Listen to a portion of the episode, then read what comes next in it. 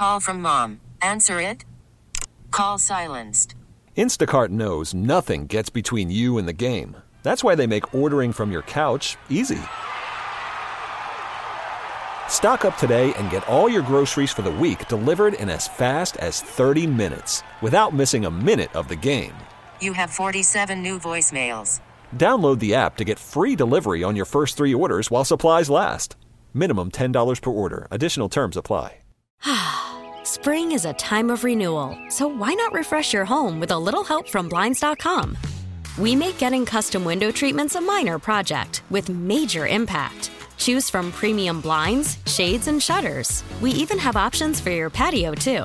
Blinds.com invented a better way to shop for custom window treatments. There's no pushy salespeople in your home or inflated showroom prices. Our design experts can help you find the perfect window treatments on your schedule. We'll even send free samples directly to you. Plus, we can handle the measuring and installation for you. Unlimited window treatments installed for just one low cost. And with Blinds.com, you'll always get transparent pricing, no hidden fees. Our free shipping and 100% satisfaction guarantee can put the spring back into your step and into your home, too. Shop Blinds.com right now and save up to 45%. Up to 45% off for a limited time at Blinds.com. Blinds.com. Rules and restrictions may apply. Now it's time for Inside the Clubhouse, a show dedicated to the Chicago baseball fan, featuring the best Chicago baseball conversation, as well as the big MLB topics, along with the biggest names, greatest guests, and listener interaction, starring score baseball insider Bruce Levine and half of Chicago's number one sports morning show, David Haugh on Sports Radio 670 The Score and 670thescore.com, a radio.com sports station presented by Bet Rivers Sportsbook. Welcome into Inside the Clubhouse, along with Baseball Insider, the great Bruce Levine. I am Mark Grote, filling in for David as he takes the day off. Not a great night for our baseball teams as the Yankees again rattle the White Sox 10 to 4, while the Cubs lose a one run game in Arizona. Diamondbacks 4 and the Cubs 3. Good morning, Bruce Levine. How are you, good sir? Good morning, Mark. It's a pleasure to have you. As you said, uh, much needed and well deserved day off for our friend David Haugh. And it's a pleasure joining you again. We've uh, done many shows together and looking forward to today as uh, we talk Chicago baseball. As you said, not the uh, greatest night in the world for the uh, Cubs or White Sox. Cubs in a closer game. White Sox got blown out early, uh, blown out for the second day in a row. We'll talk a little bit about that and where they're at as well as where the Cubs are at. And it's always with you. It's always interactive with the great Chicago baseball fans at 312 644 6767. And Mark, um, where would you like to begin today, sir? I think I would like to start with the Chicago White Sox as they have just seen a a high octane, high powered legitimate Yankees offense now two days in a row. They lose the first game of the series to the Yanks 15 to 7. And then last night, the Yankees thumped the White Sox 10 4, the final score.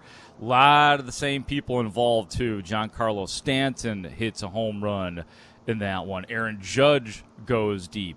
Joey Gallo goes deep, and then just to top it off, Josh Donaldson with a, uh, a later innings two run shot off of uh, Matt Foster, and it was Vince Velasquez who gave up the other home runs for the White Sox. But it is all of a sudden turned into Brewster. It wasn't that long ago. As a matter of fact, it was what just four or five days ago we were talking about the White Sox turning the corner and the fact that they had won six straight games and it looked like they were done with some of the funny stuff and some of the sloppiness and they were getting back to winning and now all of a sudden they have lost 3 out of 4 again and, and albeit this is it has been a very dramatic 3 out of 4 every one of these losses they have been the proverbial bad losses. You had the Josh Naylor game, and then the two the offensive games that I just laid out for you of of the Yankees. But still, Bruce, Here, here's what I want to ask you, and I want to open it up to our listeners as well at 312 644 6767.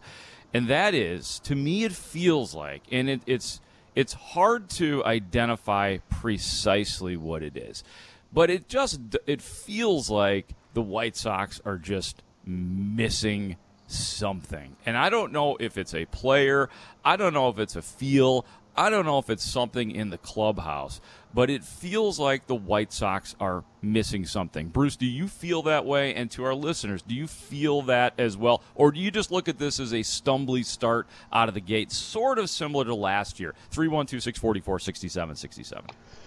Well, Mark, uh, you know, I, I, think it's a very good question. Uh, I think our comparatives to uh, previous seasons uh, don't always apply, but this is much uh, very much the same team that we saw last year, minus uh, Carlos Rodon, uh, minus the second baseman and Hernandez, who was there for uh, uh, a good part of the last part of the season. Um, I, I, think. I think it, it, pretty much started with the, the injuries. So I, I think there's a vulnerability about the White Sox uh, that people feel out there. Um, it's it's not just the record, at, you know, after 30 games or so to me, it's more of a vulnerability knowing that you lost Lance Lynn and he's going to be out till June. Hopefully, he's back in, a, another few weeks or so. They're hoping, you know, by the first week of June or so that that Lynn will be back. Uh, you lost Rodon, uh, you know, to free agency. You didn't uh, necessarily replace him, although I, I, give the White Sox credit for for uh, trying to add depth with uh, Velasquez and the fact that they knew that um, Michael Kopech was going to be a starting pitcher this year. Okay, um, we saw the 69 innings out of the bullpen, an occasional spot start from Kopech. So I think that was a good plan, especially with Velasquez as a backup, Lopez knowing he can throw uh, as a starter as well. So you had these, you had this situation, and uh, you know how much pitching depth does a team have anymore in baseball anyway? So I, I, don't think it was a lack of preparation by the White Sox. I, I do believe that, you know, they felt vulnerable after um, Lynn went down. Certainly one of the top pitchers in the league the first three quarters of last year, and uh, Rodon being right there, both of them all stars last year. So, from that perspective, I think they they felt a little vulnerability, um, but uh, nonetheless, the White Sox pitching up until these last three out of four games has really been their strength. Okay. Yeah it's been it's been more about offense. Uh, you know, they when they won last weekend in Boston and swept the Red Sox in Boston, which is no easy thing to do, even uh, for a team that's that's pretty down this year in the Red Sox, um, sweeping in Boston. That that's pretty impressive, and it's basically been done with um, with pitching.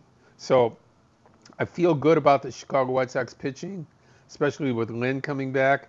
But I, I don't know if I directly can answer, Mark, the, uh, the, the, the question of whether or not there's something missing or not, whether there's a feeling of vulnerability about the White Sox that people have out there. And that's why it's, it's good you threw it out to the phone, lines at uh, 312 644 6767 because we want to feel uh, what the White Sox fans feel on this as well.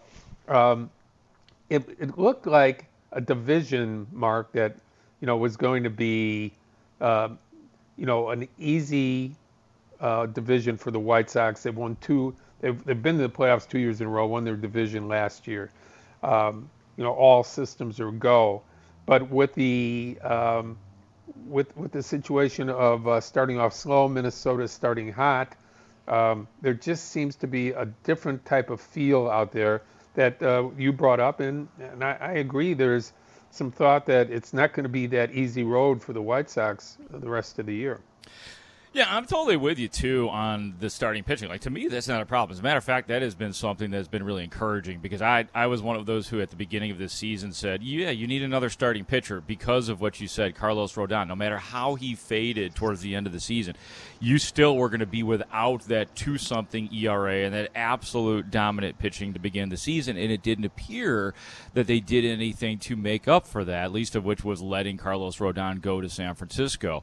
But since Kopech has done what he has done, and has been something of a revelation because I don't know that any of us, I certainly didn't know exactly where Kopech was going to fit in. I still wasn't absolutely positive that this guy was a a starting pitcher and where he would fall in the rotation, but he has been terrific so far. So and Cease has been. I know he had a weird game the other day with the, with the 11 strikeouts and allowing the six runs along the way, but Cease has been excellent. Giolito has been mostly Giolito, and he had the injury. Um, Kopech, like I said, has been terrific. Lance Lynn, I assume once he comes back sometime, hopefully in June, he's going to be typical Lance Lynn. Dallas Keuchel's been a problem, but we know that that's the fifth starter, and that is typically what occurs. So I'm, I'm totally with you.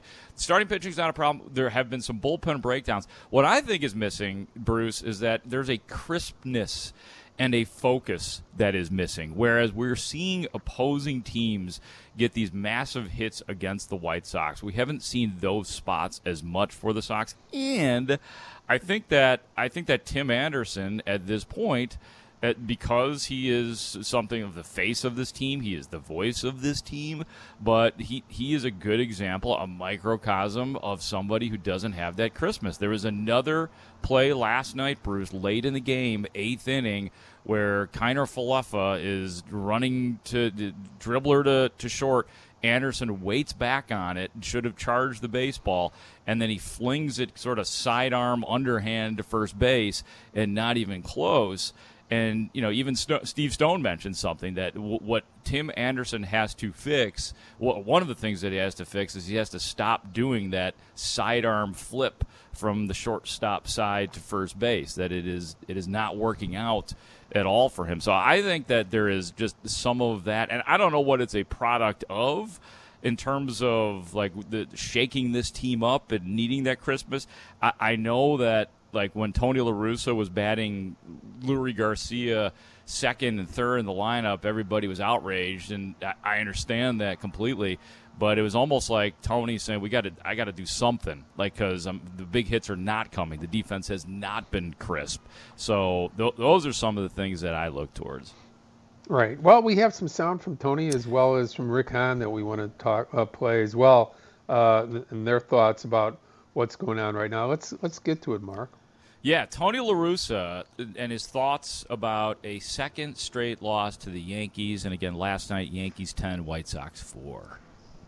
Yeah, it's uh, that's one of the key parts of the game. I thought because you know we had the uh, we caught a break, and uh, but he I mean he made pitches to get the hitters out. Yeah, I give him credit, and that's really when uh, we got torched today, it was almost always just missed our location and see the catcher was sitting up and the pitch from a different place. And, and that's what uh, hitters are supposed to do. They're supposed to punish you. They did.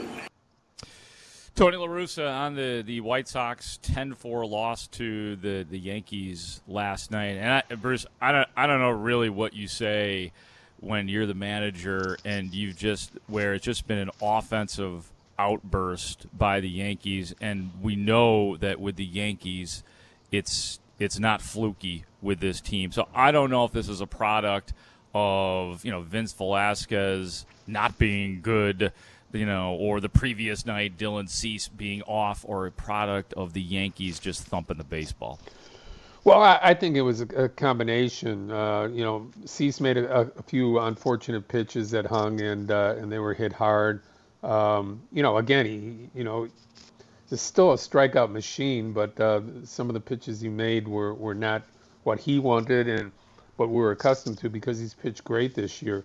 As far as uh, the Yankees go, I mean, you're the, they're the hottest team in baseball this side of Houston, and uh, you, you, know when when you uh, when you're uh, you have a lineup full of guys that are healthy like Judge uh, and Stanton and Rizzo getting off to a hot start this year, and uh, the team clicking. I mean, they are.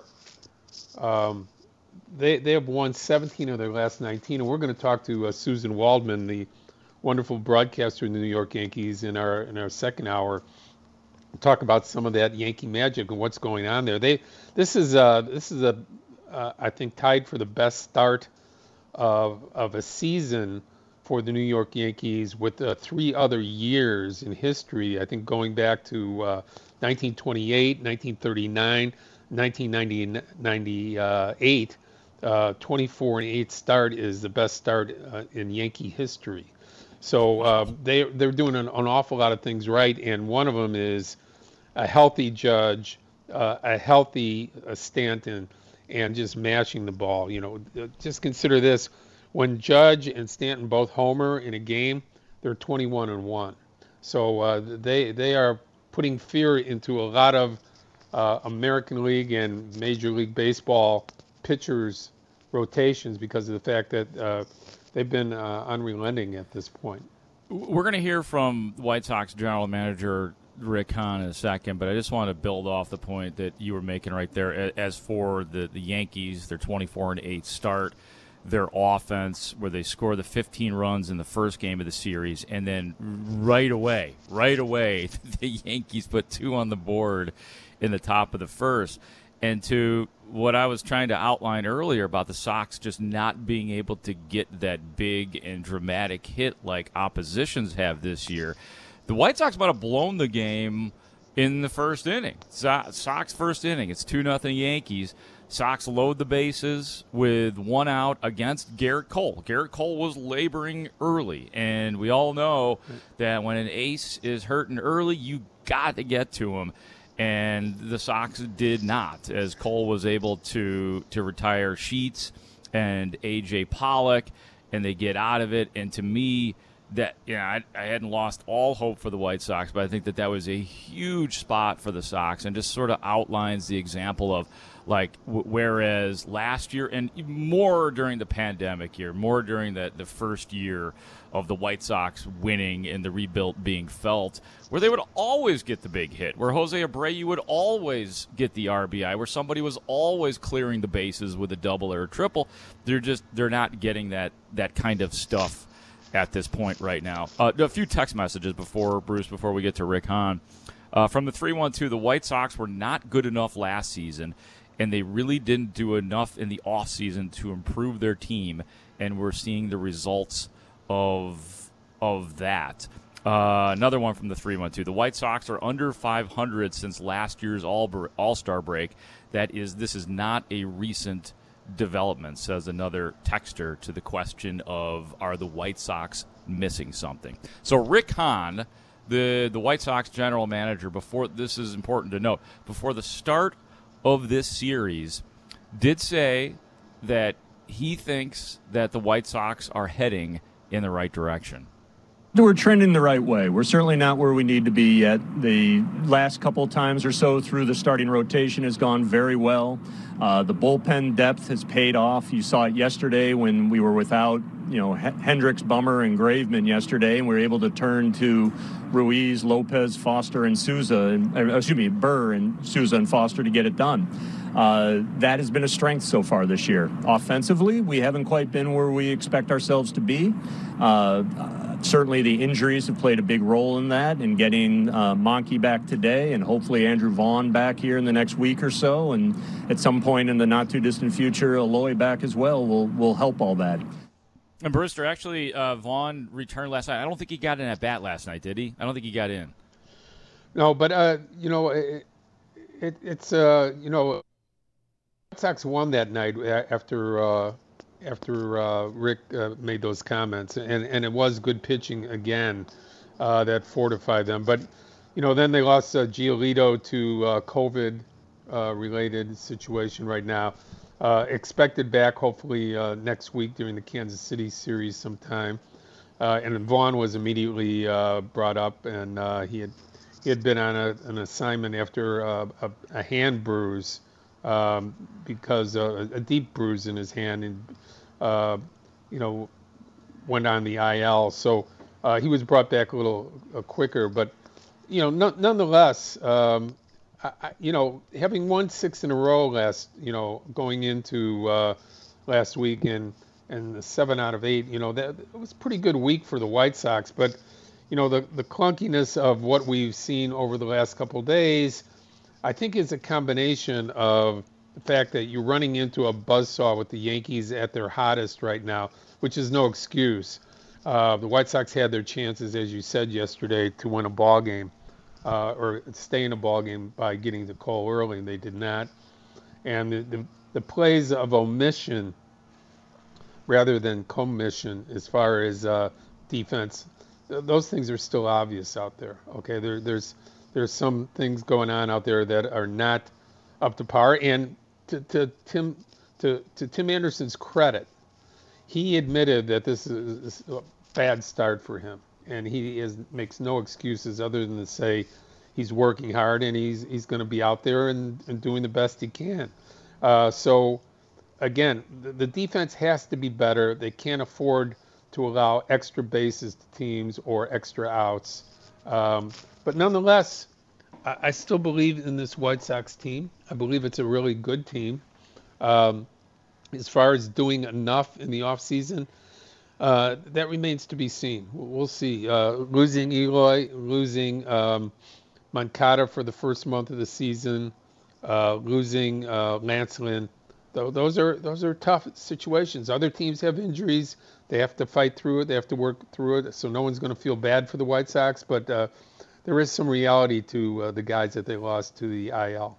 No, no doubt about it. And we got to take a break here. A lot of texters chiming in, talking about like the fact that they didn't sign some of the big names in the offseason that I know a lot of Sox fans were calling for. So we'll continue to check out your text messages and take your calls too. 312 644 6767. Also coming up on Inside the Clubhouse with Bruce Levine and Mark Grote. At 10 o'clock, we will talk to White Sox outfielder Adam Engel. And then at 1020, we will talk to Yankees broadcaster Suzyn Waldman. Directly ahead, other than your calls at 312 644 6767, we will talk about a former Cubs superstar who's been hanging out on the South Side this weekend, along with Bruce Levine.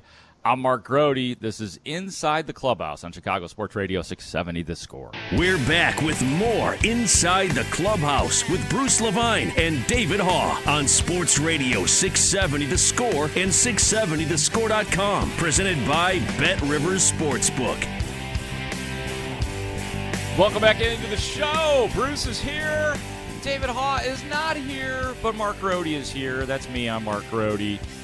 Talking Chicago baseball. Both of our teams lost last night. The the Cubs fell on the score last night to Arizona 4-3 the final score we'll talk more about the Cubs as the morning moves on it was kind of a simple game for the Cubs last night Cubs scored 3 in the 3rd inning uh, featuring an Ildemaro Vargas two-run triple and I'll be darned if the Yankees didn't answer in the third off of Drew Smyly when they scored three, and eventually the difference was a wild pitch by Drew Smyly. Arizona four, Cubs three. Very good bullpen game for the Cubs. They just couldn't score beyond the third inning, and that's the way it went down on Apple Plus TV last night. Of course, right here on 670 The Score. The White Sox lose for a second straight day and manhandled by the Yankees. Yankees beat the White Sox 10 to 4. Sox had chances, especially in the first.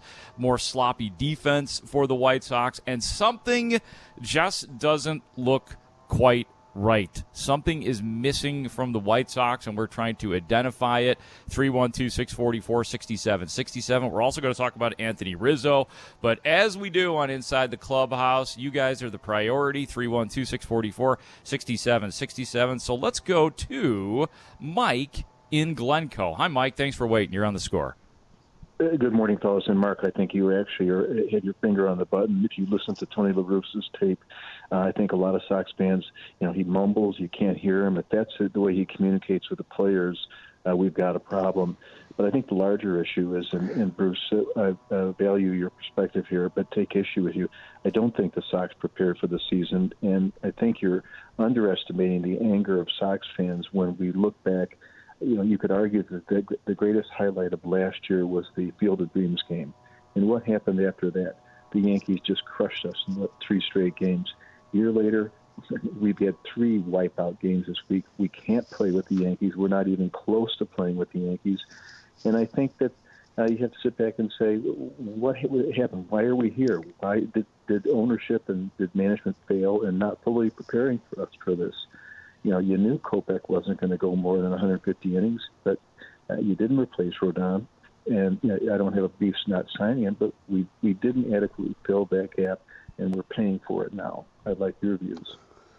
Mike, uh, before I give you mine, what moves would you what what stood out to you? The moves they could have made that they didn't make. What what Bruce, is there a, a thought or two that you have? Yes, I'm very concerned that we continue that we misjudge players in the major league level. I see Carlos Fernandez is starting every day and leading off for the Nationals. AJ Pollock looks like he's got put a fork in him, but it's our failure to chase down an additional starting pitcher.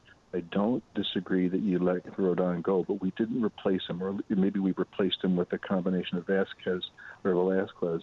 Uh, and and some other people. We have no one in the farm system. You know that. You've talked about before. So I, I would say the biggest beef is failing to acquire a, a, a recognized fifth starter when you knew you had a huge hole uh, with Kopech's limitation on innings, with uh, um, Keuchel's in uh, struggles last year. So getting a fifth starter of a caliber, and I know you're going to say, well, you'd have to give up Andrew Vaughn, and I would challenge you on that, but you, you know best. But that's the biggest issue. You had a known gap, you didn't fill it. Well, Frankie Montas is still out there, so uh, th- there are still opportunities to fortify that pitching staff. But Mike, uh, to, to answer answer your question about um, you know directly uh, what the White Sox and, and again, are you more more questioning what they didn't do rather than what they're doing right now? Is, is that is that where you're at on this?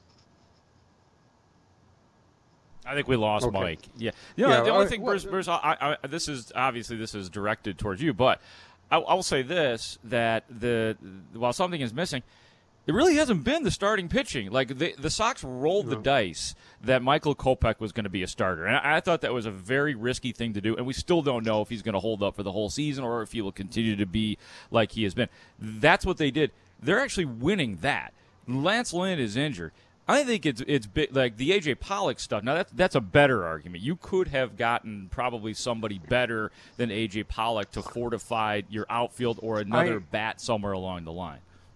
I, I kind of agree with that. Um, I, I believe there, there's an old adage in baseball: you don't trade good pitching, and uh, the Dodgers felt that Craig Kimbrel is still a good pitcher, and he's pitched very well for them as well. Um, you don't t- trade pitching without getting pitching back. Okay, that's what I believe. Okay, uh, I, I know it's simplistic. It's easy for me to sit here and talk about that because I, I don't uh, I don't have any skin in the game. I'm just a broadcaster, uh, a writer, a media person that follows the teams. But uh, if the Dodgers like Kimbrel that much, you, you had to get some pitching thrown in on that. I, think to come back, and, and it had to be in the form of starting pitching, and, and that's where I think maybe uh, they might have, you know, gone the way that they didn't want to. But you know, Pollock, I, I don't think Pollock is done. I think Pollock has gone through an injury. I think Pollock's gone through uh, a situation uh, off for bereavement as well. I think he's going to be a valuable part of the team. The question is whether you have enough pitching depth, and you never do. Okay, you just never do. Uh, but uh, as far as you know, the White Sox woes, my biggest concern, and we're going to move into Cub conversation right now about Anthony Rizzo, but my biggest woes about the White Sox are the the, the defense, not just the errors, but plays that aren't made. Uh, those are those are my biggest concern my biggest concerns about the White Sox. You have to, to you have to back that really good pitching up with good defense, and they played good defense during that streak. Uh, during that you know, six-game winning streak, they played good defense. They weren't giving up uh, a lot of uh, extra base runners. They, they were making the plays. So uh, that that is my major concern with the White Sox. A lot of people will disagree with me on that. Well, let, let and let's do this. There's so much we could talk about with the White Sox, and I see all your text messages coming, and hopefully I can get to some of those in a little bit at 312-644-6767. We certainly appreciate it because there is look when it when a team is when the expectations are high, this is the way it is, and this is the way we should be talking about. The White Sox are they're a 15 and 16 underachieving, sloppy team so far. So I think that it's okay for Sox fans to expect better. Cubs are a different story. The, I, I don't know how what where where anybody's expectations are or should be with the Cubs because the Cubs are rebuilding. That's exactly what they're doing. The Cubs lost to Arizona four to three. They they knocked down Rizzo and uh, Bryant and Baez last year, and now they are rebuilding. They added, you know, a couple of pieces and Seiya Suzuki and Marcus Stroman. The rebuild is on. So that's what it is for the Cubs. And to that end, symbolic of it all is Anthony Rizzo. And Anthony Rizzo, of course, plays with the Yankees. Has had a hell of a start to his year. He uh, had an RBI in the first game, maybe a couple RBIs in the first game. The first Yankees win. Did not play yesterday, but Anthony Rizzo, Bruce, and I know you were probably part of the scrum. Anthony Rizzo was talking on the south side. And as we all know, Anthony Rizzo and the Cubs could not agree to terms on an extension or or a free agent deal that would bring him back to the Cubs.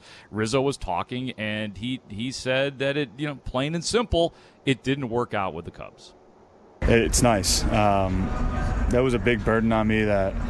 I think after I signed, I was, I mean, I was able to realize it, but I didn't realize how much of a burden it was. Just not much necessarily the money, just the contract of are we going to do a contract here or not? And this was with Chicago, and obviously it didn't work out, and that's okay. It, it, it didn't work out for a reason, and uh, to be here with the Yankees on on this team and getting off to the start we are with the team we have is has been a lot of fun this year.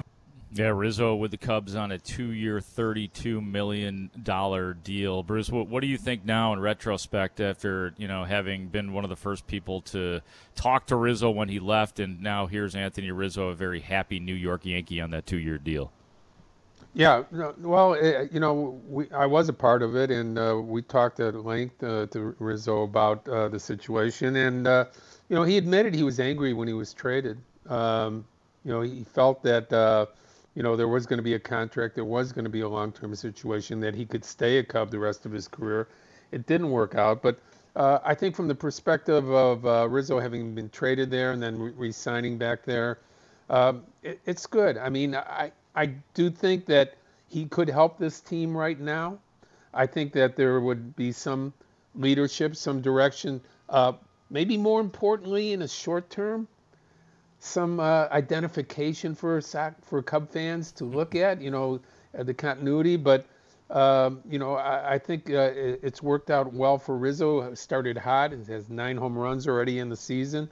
Um, as as far as the uh, you know whether or not the Cubs should have signed him or not, let's be honest about it. They offered him a better contract than he signed with oh, the yeah. Yankees. Oh, okay. Yeah. So, Cub fans, if you were angry about him not coming back, you know, Anthony has to face the fact as well that uh, uh, the, the, the market wasn't there for him that he thought was out there.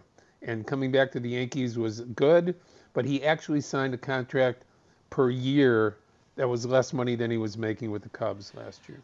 Yeah, and the, the, Yankees are loving the production they're getting out of him. Nine homers, 23 RBIs, and 889 OPS. So life is good for Rizzo right now with the Yankees. And hey, man, you got you got you got 10 years out of Anthony Rizzo, and uh, from from 2012 through 2021, who knows what the future holds for the 32 year old Anthony Rizzo. But one more from from Anthony Rizzo. We're talking about the Cubs. They lose to Arizona last night, four to three, and the Cubs now eleven and twenty. They're already nine games out in the division, and Rizzo's been there, man. I mean, like I said, he came to the Cubs in 2012. Things were pretty bad for a few years on Rizzo's watch, so he can relate, and I think he does have sympathy for Cubs fans.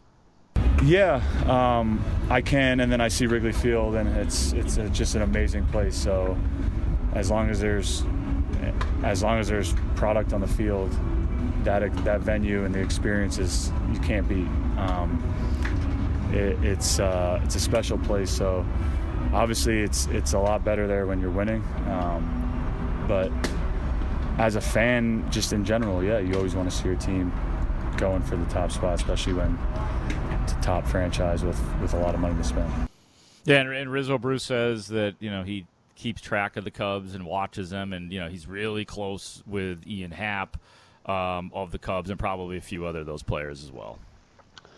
top franchise with a lot of money to spend. He did get a final shot in there, uh, you know, because the money wasn't spent on him and uh, was spent on Suzuki, was spent on uh, Stroman. Um, maybe not enough this year to change the fact that this is a rebuild. Let's take one call uh, before we uh, go to our next break, uh, Mark, and uh, let's go to let's go to Jack in Hillside, who has his thoughts about Anthony Rizzo as well. Jack. Well, good morning. Thanks, guys, and uh, nice job pinch hitting there, Mark, for uh, David Haugh. Thank you. Thanks, Jack. Um, so a couple things. The one is uh, the Rizzo, but also what's missing with the Sox. So with Rizzo, I'm thrilled for him. I'm a Sox fan. I'm thrilled for Anthony Rizzo that he landed in New York, and I expected him to do well there. And uh, I, I'm remembering Paul O'Neill, Bruce. Uh, you both probably remember Paul O'Neill. I would say he might be a comparable uh, to Anthony Rizzo, guy who went to New York at age 31 or so, and then uh, became actually a more productive ball player. Drove in about 900 runs in his in, in the decade of his 30s. So don't count Anthony Rizzo out. I think he's a great ball player, and I think he's gonna. He may end up being remembered more as a Yankee 20 years from now than as a Cub. Who knows? Yeah, Um, I'm- I'm not sure about that one, but uh, go ahead well, with your Sox thought not- before. We're not sure, but let's hope so, for his sake. Anyway, for the Sox, little outside the box on what's missing. You talk about their defense and other things, and you can't nail it. I've never believed in Tim Anderson as a shortstop. He's a wonderful player, a winning player. I think he belongs at second base, where he would be an upgrade defensively over anybody we've had there, and you would have great offense out of him. And go get a real defensive shortstop with an IQ, baseball IQ, somebody like a Carlos Correa. I mean, how much better would the team have been with, with that double play combination? The other thing is, uh, we have a number two catcher now batting as our number one catcher. He hits about 140, and he's never been a big league hitter. And you have Willson Contreras, they're dying to get rid of. Wouldn't the Sox have been a better team if they went big and you know outside the box? Had Contreras behind the plate, which was readily available. Spent the money on on Carlos Correa, moved him to short. I think they'd have been ten times better. Thank you, fellas. Keep up the great All right, work. thanks, Jack. Jack. Uh, good, interesting thoughts there. And uh, Contreras is still available. Okay, so uh, if you want to uh, make a move for him, go right ahead. I think the Cubs would uh, gladly take a nice package back from you. Hey, we, we have to hit a break. When we come back, uh, a little high and tight is what we're going to do. Yeah, man, we got some chin music. There was a moment last night in the White Sox game. It almost got ugly. We need to highlight that. It'll be chin music coming up on Inside the Clubhouse with Bruce Levine. I'm Mark Grote. This is Chicago Sports Radio 670. This Ah, chin music, a little chin music. Take that hitter for a ride. It's time for some chin music. Hey, Ump, how about a warning? Sure. Watch out you don't get killed. Because sometimes in baseball, you've got to send a strong message, especially when someone has it coming. Each Saturday, David and Bruce come in high and tight with a response to something that deserves one, like this. That's a fastball for strike three down the middle at 100 and a throw to third. Tim is back in there. There was a push by Donaldson. And now here come the Yankees and the White Sox. Josh Donaldson and Tim Anderson are jawing at each other. Donaldson pushed Tim. Guccione made the call. And now Guccione's telling Tim, settle down. The benches have not fully cleared, but there are a lot of players on the field. Now the bullpens are coming in from left and right. Well, the one thing you want to do is make sure that everybody stays in the game. We'll take a look again as Tim scampers back. And what he's saying is he not only need him and then pushed him off the bag. And you can read lips on Chris Guccione. He said, You pushed him off. You pushed him off. Yep. Can't do that. That's the the gooch. Yeah, you can't. So that's in the first inning. Tim Anderson sent back to third base by the catcher Jose Trevino. Th- snap throw down there as Anderson was getting back. The third baseman Josh Donaldson applies a hard tag on purposely that knocked Anderson off the bag. And uh, also apparently drove his knee into Anderson's arm. And uh, Anderson, I think in one of the headlines I saw that the best word that I saw to describe Tim Anderson, Bruce, was that Tim Anderson took umbrage. Yes, he took umbrage to that move by Josh Donaldson, who was in the wrong in that case. Yeah, and there's a history, of course, with Josh Donaldson yes. and the White Sox. It goes back to uh, the last few years, maybe starting in Oakland and then with Minnesota. Uh, last year, you know, there was uh, many words and other bench uh, uh, moving type situations between the two teams. So uh, Donaldson not a big favorite on the South Side with the players or with the fan base. So by pushing a knee in on that play, trying to get him off the bag uh, give give umpire Chris Guccione a tremendous amount of credit for not only being on top of it, seeing that the play that Donaldson was pushing him off with his body, but they're getting in between both guys right away and moving them away from each other, which really probably stopped the fight that where the White Sox and the Yankees would have both lost players and would have been uh, a, a, unnecessary situation. It was just a hard baseball play, okay? Um, you know, Donaldson didn't need to drive a knee to it, but you know the uh, the inertia of his movement was, hey, maybe I can get away with this by pushing him off the bag and get an out call here. And uh, Guccione was right on top of him. Yeah, he was. And uh, the highlight, by the way, NBC Sports Chicago, Jason Benetti and Steve Stone on the call. The, the good, you're right. He, that, that was a terrific job by Chris Guccione of not letting that thing accelerate. It didn't seem like like to have a fight in the first inning. It didn't feel like watching watching the the clubs come out of their dugouts and the the sort of half-assed run from the bullpen. Nobody wants to fight in the first inning, and the Yankees know Josh Donaldson that he's had a track record of doing these things, and even Josh Donaldson, after that moment, kind of gave uh, Tim Anderson a little pat on the butt as as if to say, "Yeah, that one's on me for sure. So I, I was glad it didn't escalate because it was just too early, just too early for chaos. The Sox were already down two runs. I think the bigger deal in that first inning for the White Sox was that they that, that the bases loaded with one out against Gerrit Cole, and they were not able to, to score a, a single run.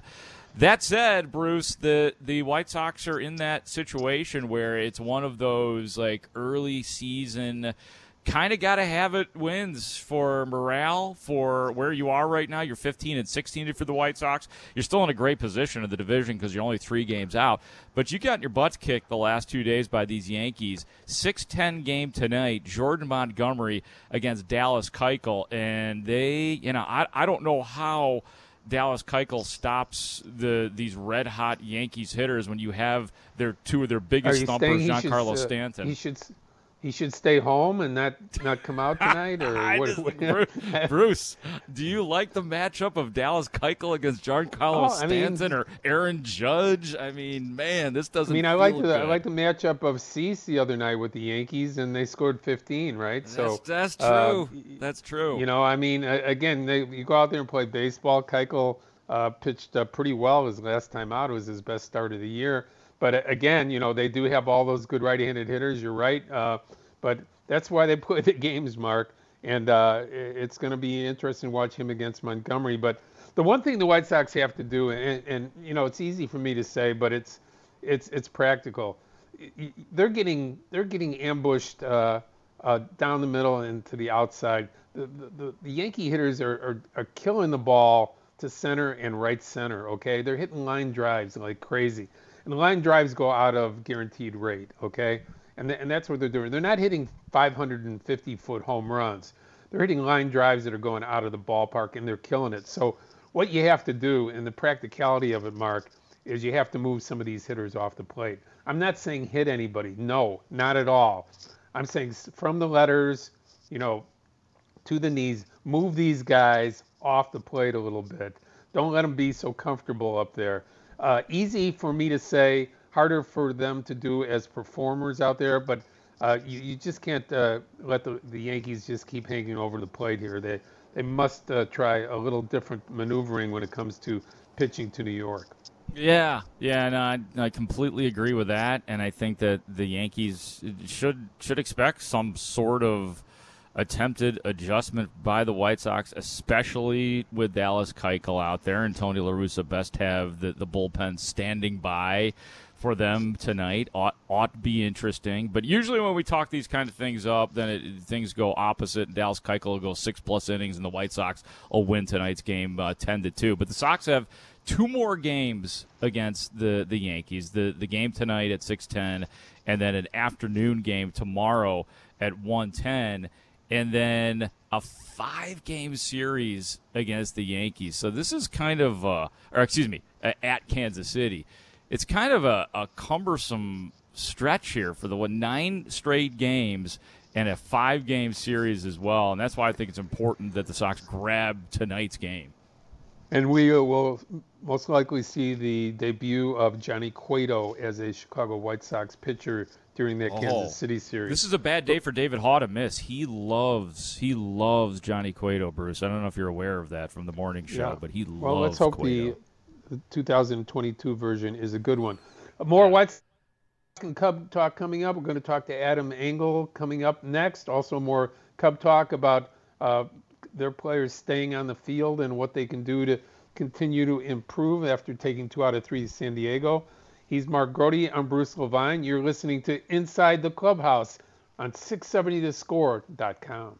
We really need new phones. T-Mobile will cover the cost of four amazing new iPhone 15s, and each line is only $25 a month. New iPhone 15s? Only at T-Mobile get four iPhone 15s on us and four lines for 25 bucks per line per month with eligible trade-in when you switch.